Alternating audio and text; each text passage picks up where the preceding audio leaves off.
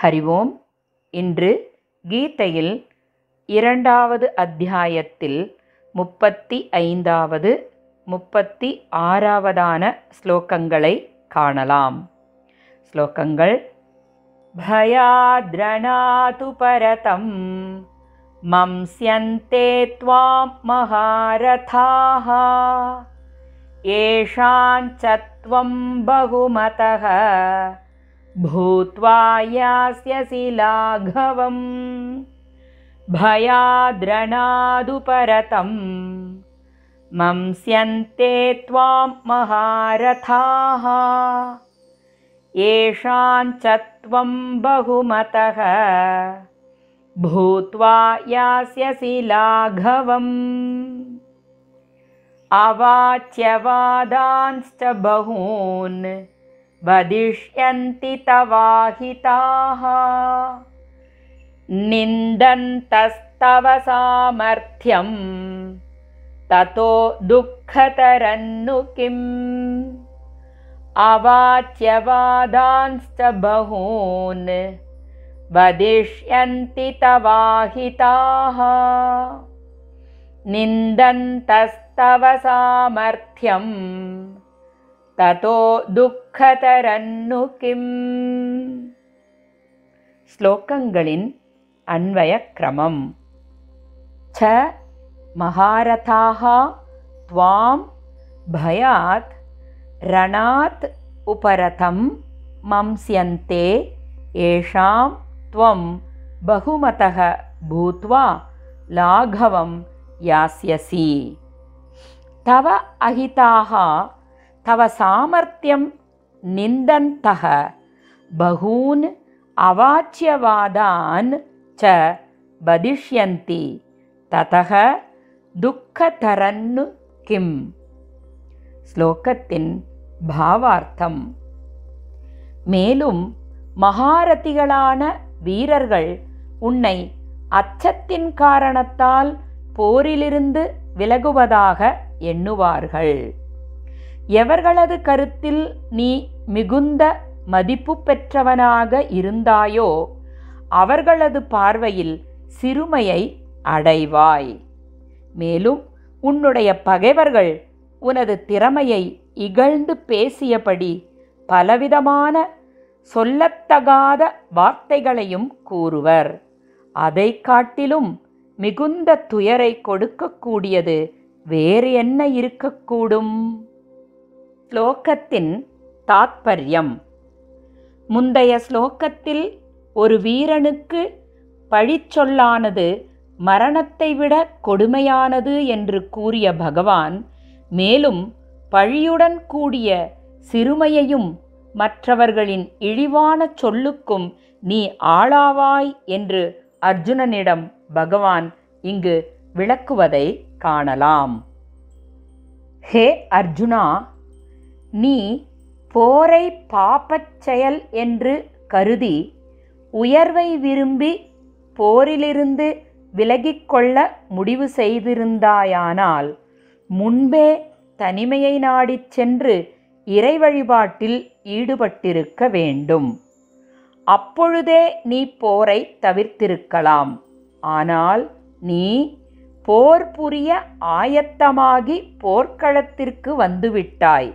இந்த நிலையில் நீ போரிலிருந்து பின்வாங்கினால் போரில் கொல்லப்படும் அச்சத்தினால் அர்ஜுனன் போரிலிருந்து விலகினான் என்று மகாரதர்கள் ஏளனமாக கருதுவர்.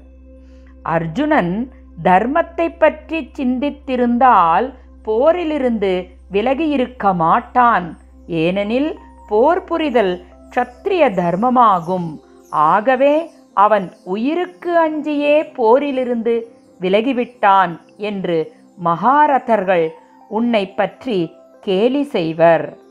மேலும் பீஷ்வர் துரோணர் கிருபாச்சாரியர் சல்யன் போன்ற மாபெரும் மகாரதர்களின் பார்வையில் இன்று வரையிலும் நீ மிகுந்த மதிப்புடையவனாகவும் போரில் நிகரற்று விளங்கும் மாவீரனாகவும் விளங்குகின்றாய். மேலும் போரில் பல அரக்கர்களையும் தேவர்களையும் கந்தர்வர்களையும் தோற்கடித்திருக்கின்றாய். தற்பொழுது நீ போர் புரிவதிலிருந்து விலகினால் அந்த மகாரதர்களின் முன் நீ உன் மதிப்பை இழந்தவன் ஆகிவிடுவாய். அதாவது அவர்களது பார்வையில் நீ ஒரு கோழையாக தோன்றுவாய் என்று அர்ஜுனனிடம் பகவான் கூறுகின்றார். பொதுவாக மக்களுடைய நோக்கிலிருந்து பார்த்தாலும் அர்ஜுனனுடைய இந்த செயலானது அதாவது போரிலிருந்து பின்வாங்கும் செயலானது உலக வரலாற்றில் ஒரு அவமானச் செயலாக நிலைத்துவிடும். எவ்வாறெனில் மகாவில்லாளி விஜயன் போரிலிருந்து விலகி வில்லை கீழே போட்டுவிட்டு ஒரு பேடியைப் போல போர்க்களத்திலிருந்து ஓடிவிட்டான் என்று எள்ளி நகையாடுவார்கள்.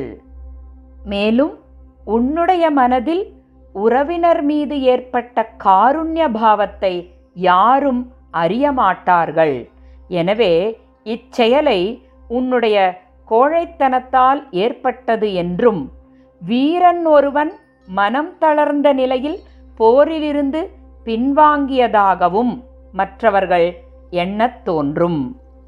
எதிரணிகளில் உள்ள குறிப்பாக தனக்கு சமமான வீரர்கள் அவ்வாறு சிறுமையாக நினைப்பதையும் இகழ்ந்து பேசுவதையும் எந்த வீரனும் சகித்து கொள்ள மாட்டான். உனது இந்த சிறுமையான செயலை பற்றி பேசத்தகாத வார்த்தைகளை பயன்படுத்தி ஏசுவார்கள்.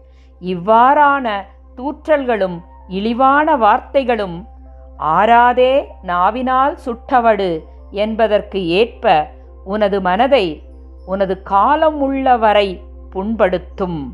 உனக்கு இதைவிட கொடுமையான துயரம் வேறு என்ன இருக்க முடியும்? மேலும் இதுவரை உன்னை புகழ்ந்து பேசியவர்களே உனது வீரத்தையும் திறமையையும் இகழ்ந்து பேசத் தொடங்குவர். மேலும் எந்த ஒரு வீரமற்ற செயலுக்கும் உன்னையே உதாரணமாக சுட்டிக்காட்டி எள்ளி நகையாடுவார்கள். முந்தைய நான்கு ஸ்லோகங்களில் அர்ஜுனன் போர் புரியாதிருப்பதால் ஏற்படும் தீய விளைவுகளை பகவான் விளக்கினார். இனிவரும் இரண்டு ஸ்லோகங்களில் போர் புரிவதால் நிகழும் நன்மையை அர்ஜுனனுக்கு எடுத்து விளக்குவதை நாளை காணலாம். ஸ்ரீ கிருஷ்ணம் வந்தே ஜகத்குரும். ஓம் தத் சத்.